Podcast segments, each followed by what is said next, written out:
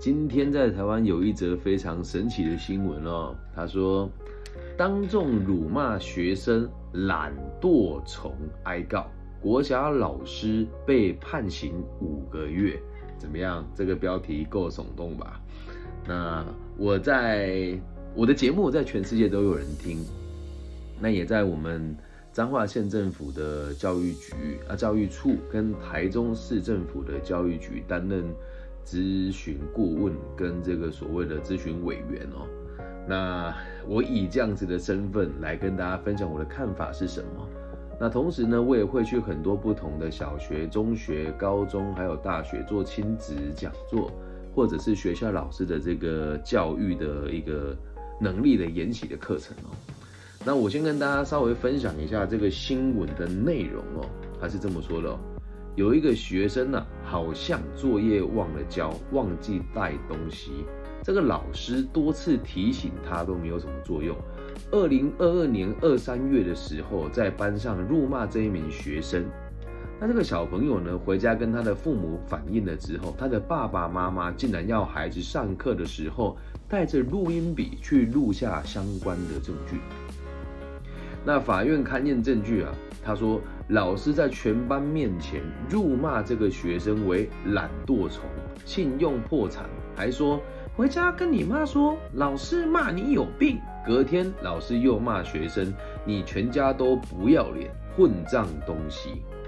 再过几天，老师也又骂学生懒惰虫、烂家长，教出这种烂小孩，并且质疑学生家长过于宠溺孩子。”所以不写作业，爸妈还联合教育学生，老师讲的话都不用听。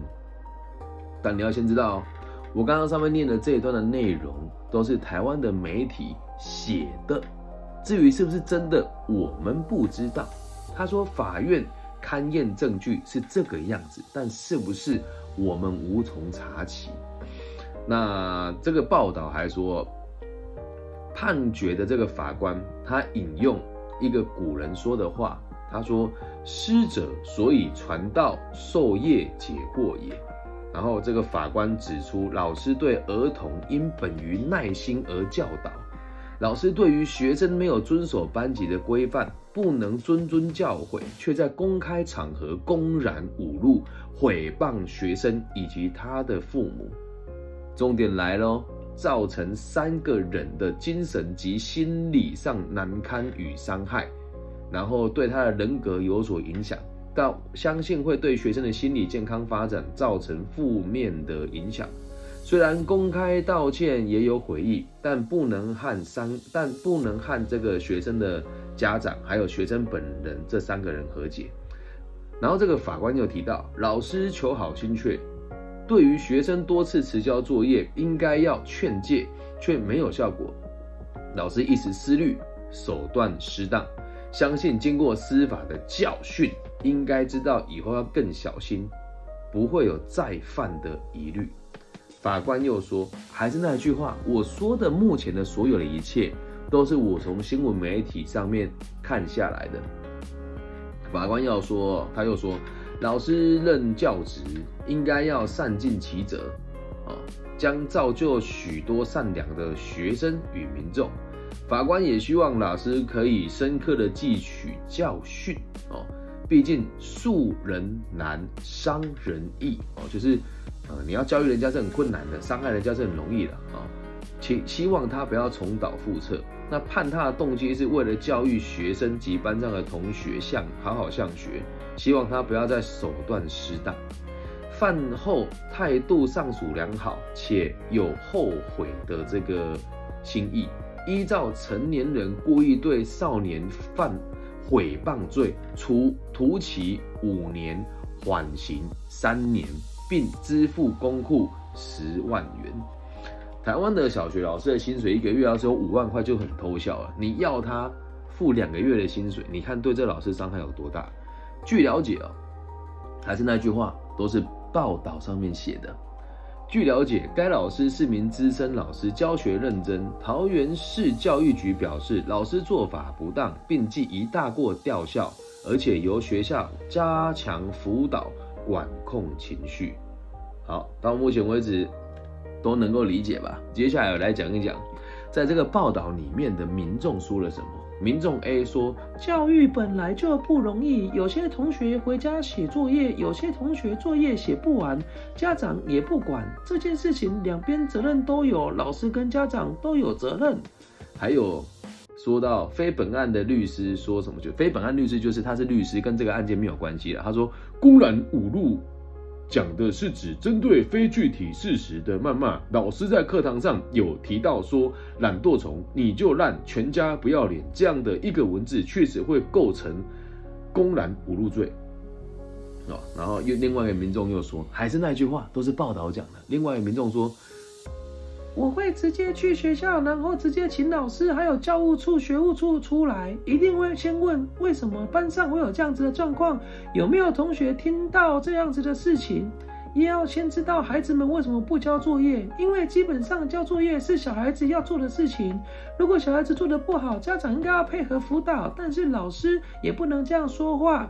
就是牵扯到家人，我觉得比较不恰当。然后还有民众说，小孩子如果做的不好，家长应该要配合辅导改进。老师讲话也不能这样牵扯到家人，就是讲这些话了哦。那我必须得讲，这些民众啊，他在报道里面就这些民众讲，而这些民众也是不具名的，所以也有引导风向的这个疑虑啊。那我的工作就是专门在处理这些教育的问题。那我在写今天的这个文稿的时候，早上我在台北某一个知名的烧肉店授课，上到一半，有一名有来了两通电话，然后有一个男生民众跟我说：“老师，我就是上班上到一步上到一半，然后我就不想上了这样啊，然后我就跟我老板说我不想上班，然后他薪水不给我。”啊！可是我又，我现在又有在看精神科，然后我觉得看到我老板压力就很大，我不知道该怎么办。我老板欠我薪水，啊，也是第一个说我在精神方面有疾病，我需要帮助啊。然后第二个是很久听我节目很久的粉丝，好，在大陆哦，还跟我说，老师，我听你节目很久了，最近我上网看了一些文章，发现自己有忧郁症，我觉得自己快乐不起来，我该怎么办？然后第三通电话是一个我从小玩到大的青梅竹马，一个女生打电话跟我说，我姑姑忧郁症发病，忧郁症。我说啊你怎么知道忧郁症？她说我姑姑自己说的。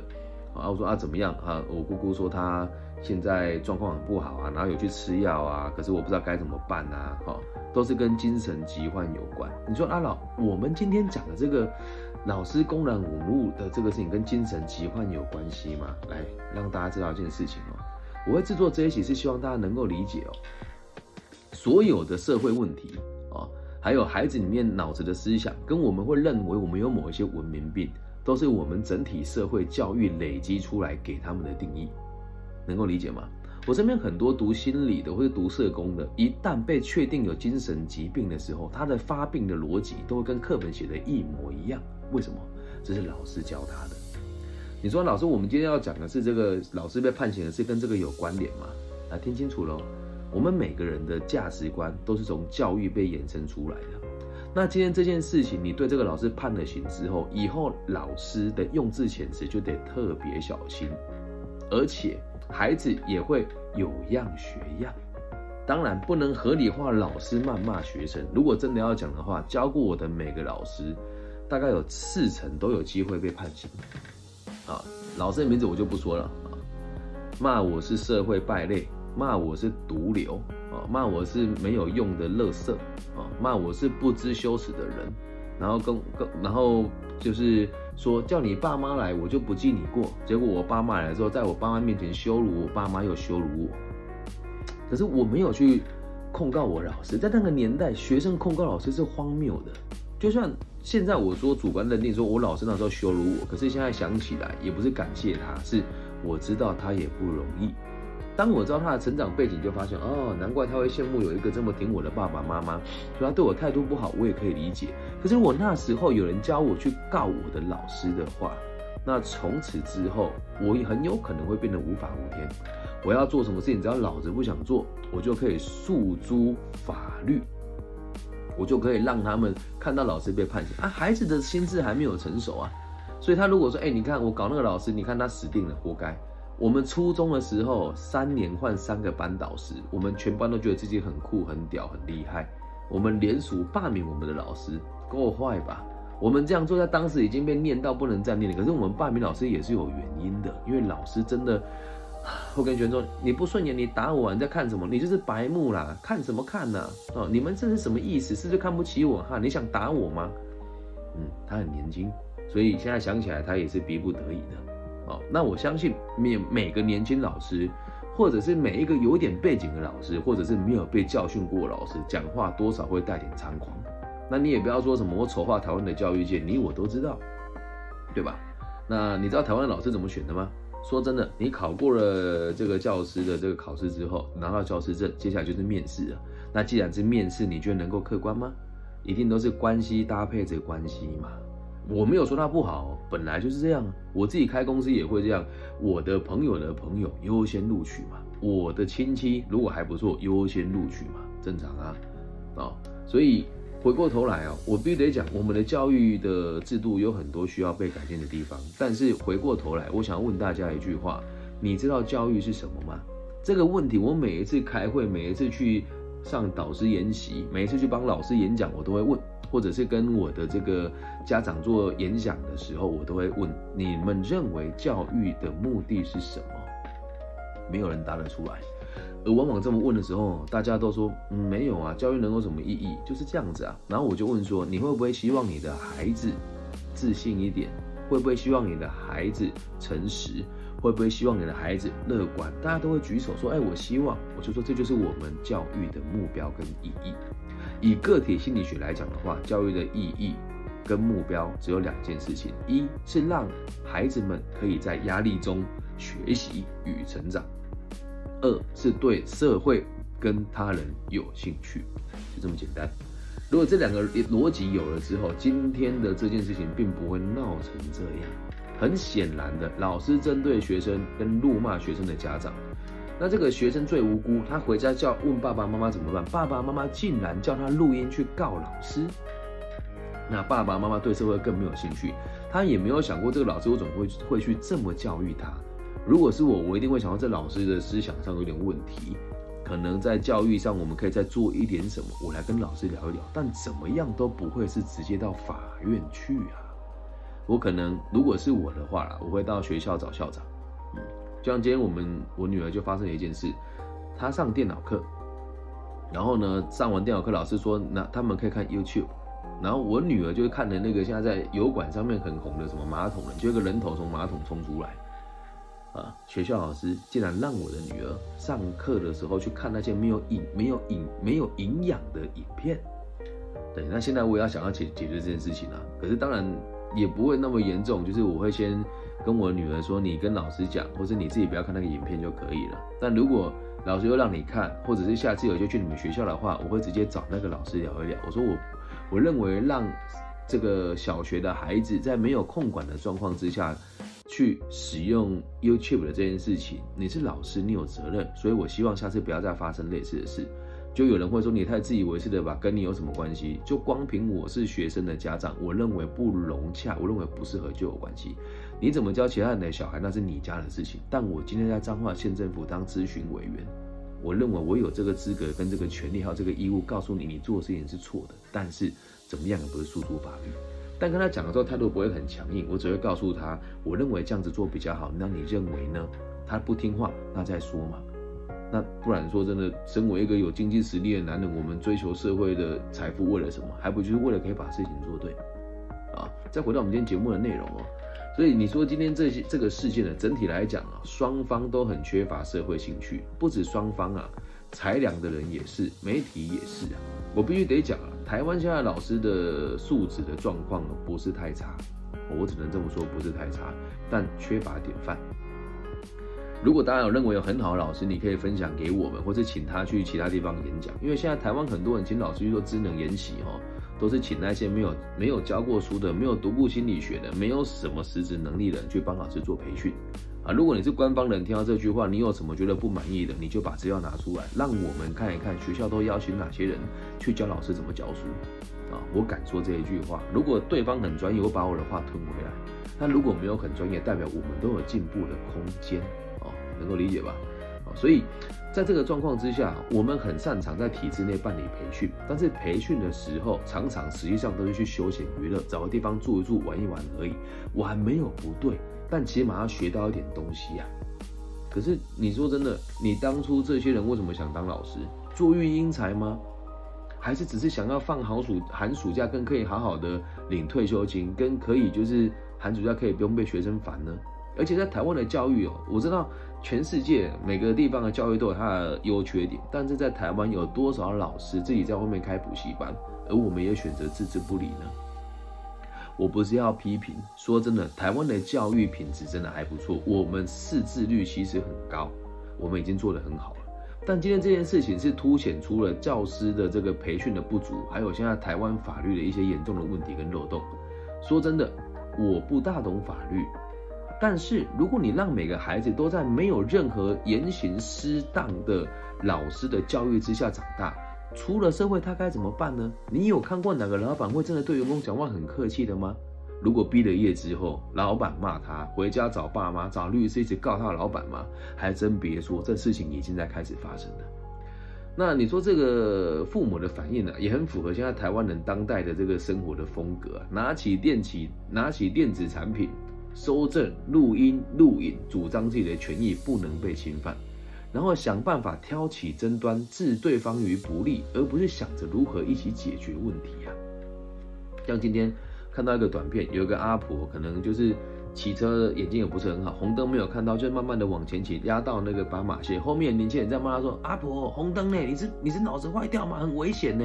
你为什么不能好好跟阿婆说？阿婆，这一次红灯，前面有行人，好好说话会死吗？”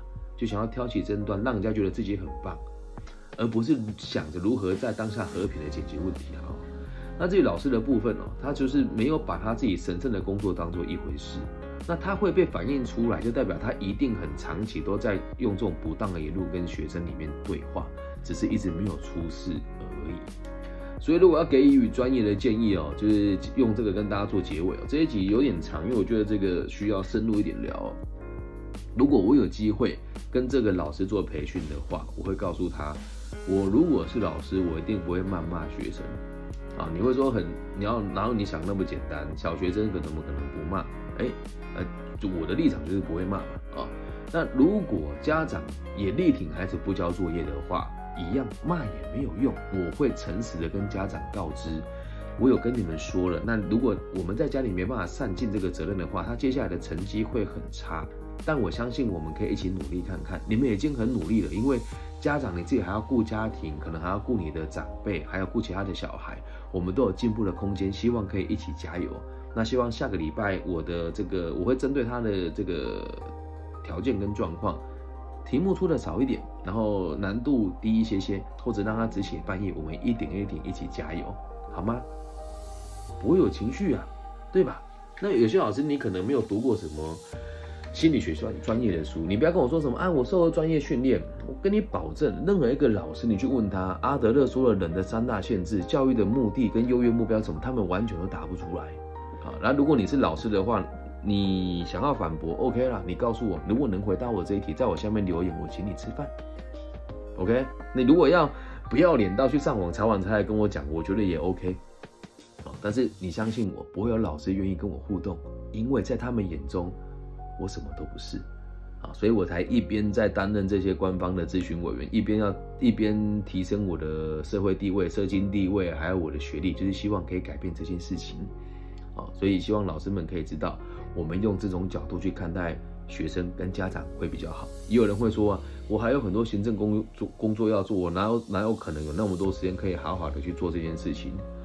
唉，说真的啦。我也看了很多小学老师哦，六点下班就说自己加班很累了啊，不是我在爱说，也不是我在爱念，这个年代是这样。你可以跟我说这是你的权益，但教育这件事情，如果用工作的角度来看，那我必须得讲，在我心目中你没有资格当老师，但是那是我的资格能够理解吗？好，所以这是如果能够培训老师的话，我会这么说的啊。那如果你听完这一段以后，你是有良心的教育者，想要聘我去帮你们学校老师做这个培训，我是乐意的，因为时间有限。你要是能够给我具体的问题，或者给我足够的两个小时的时间，在这边我可以花更多时间来讲述个体心理学如何做教育的这件事情。再来，如果我有机会跟这个家长演讲的话，我会这么跟他讲啊。如果我和你们一样遇到这样子的事情，我会先跟孩子厘清交作业的状况是什么。老师骂你懒惰虫，用词是不对的，但是爸爸有时候也会说你是小懒虫啊。但是你不会生气，为什么？因为旁边没有人，而且你知道我是爱你的。老师这么说你也有不对，不会跟老师沟通哦。但是我要你答应我，你一定要交作业，我们才有办法跟老师来讨论。加油，宝宝，我相信你可以的。但是呢，我也会跟老师沟通看看。那你也要知道，可能我们老师也是第一次遇到这样子的状况啊。老师就算有错，我们也要给彼此一个机会，对吧？我没有辱骂老师，也没有说我的我的女儿不对。但是就事论事，你功课不写，那就是需要被教育啊，对吧？不过话说回来哦，打不得也不能骂，那一般人会觉得孩子真的不能教。可是回到个体心理学里面的逻辑哦，我们教育孩子本来就要尊重每个人的选择，这个叫课题分离。你要如实的支持每个人自己的决定，即使他做的事情可能对他自己或是社会会产生负面的影响，但你也会支持他。所以。不是支持他做坏事，而是要让他知道，你做这件事情之后，就算会面对很可怕的后果跟成本，我也会陪你一起面对。那你说老师啊，不写作业，我要支支持他不写吗？不是，你要告诉他，你不写作业会跟不上进度，跟不上进度会考不到好的学校，考不到好的学校，你可能会找不到相对比较轻松或是能够用知识应用赚到钱的工作。但你都不用担心，等你出了社会之后去做。那个不需要技术的行业觉得很辛苦，你想要再从头学习，爸爸会手把手的教你，了解吧？那这种教育的真实的责任哦，不可能由老师来做，老师也做不来哦。不要说老师不好，是制度的问题，因为他只能教你几年而已，两年、四年、三年，嗯，高中一年级导师一个人嘛。二三年级导师一个人嘛，小学一二年级一个老师，二三年级一个老师，四五哎，然后三呃二呃三次一个老师，然后五六个老师，那大学四年也会换四个导师，他只会教你几年而已啊。所以最重要的还是回到爸爸妈妈跟家庭的身上。老实说，我们都是平民百姓，我也是，虽然我是他们的咨询顾问，但是说真的，人言为轻，就像我提了很多案件，也不一定会被官方重视。我们不能要求老师，不能要求政府，更不能要求官方，更不能要求你的上级，更没办法去要求这个社会上掌权的人该如何做这件事。你会说你可以自己争取啊，但是你要知道一件事，要求别人之前，你得先要求你自己。所以这件事情，老师有做，家长有错，真的要我讲的话，法官也有错。但是错不代表批评，而是我们都有进步的空间。提供这样子的看法，让大家理解，在台湾还是有个这么脑袋清楚的人，在官方单位持续付出，在自媒体业持续讲述他认为正确的理念。以上就是这集全部的内容喽，希望大家喜欢啊，也要让大家知道台湾目前的状况就真的是这个样子。那如果你也觉得我的节目你听了之后有点心得，想跟我分享，或是你听了这一集之后觉得我不专业，也欢迎大家在下面批评留言与指教，这是我的本名，我也只是一个一般民众，希望大家可以理解，教育我们做得很好了，但还有进步的空间。感谢大家的收听，希望我们节目的存在可以对这个社会有更多安定的可能性，也欢迎大家大家在下方留言，你遇过哪些老师对你最离奇？最辱羞辱的瞬间是什么？写下来不是要我们去控告他，而是要让你知道你有多勇敢，你走过来了。感谢大家今天的收听，我爱你们。希望我们节目的存在可以带给这个社会更多安定的可能性。如果你想要找我私底下聊一聊的话，通过 Facebook、IG 啊或者 Instagram 都可以直接找到我。那如果你是在大陆地区的朋友，可以加入我的微信号，我的微信号是 B 五幺五二零零幺。感谢大家的收听，大家晚安，拜拜。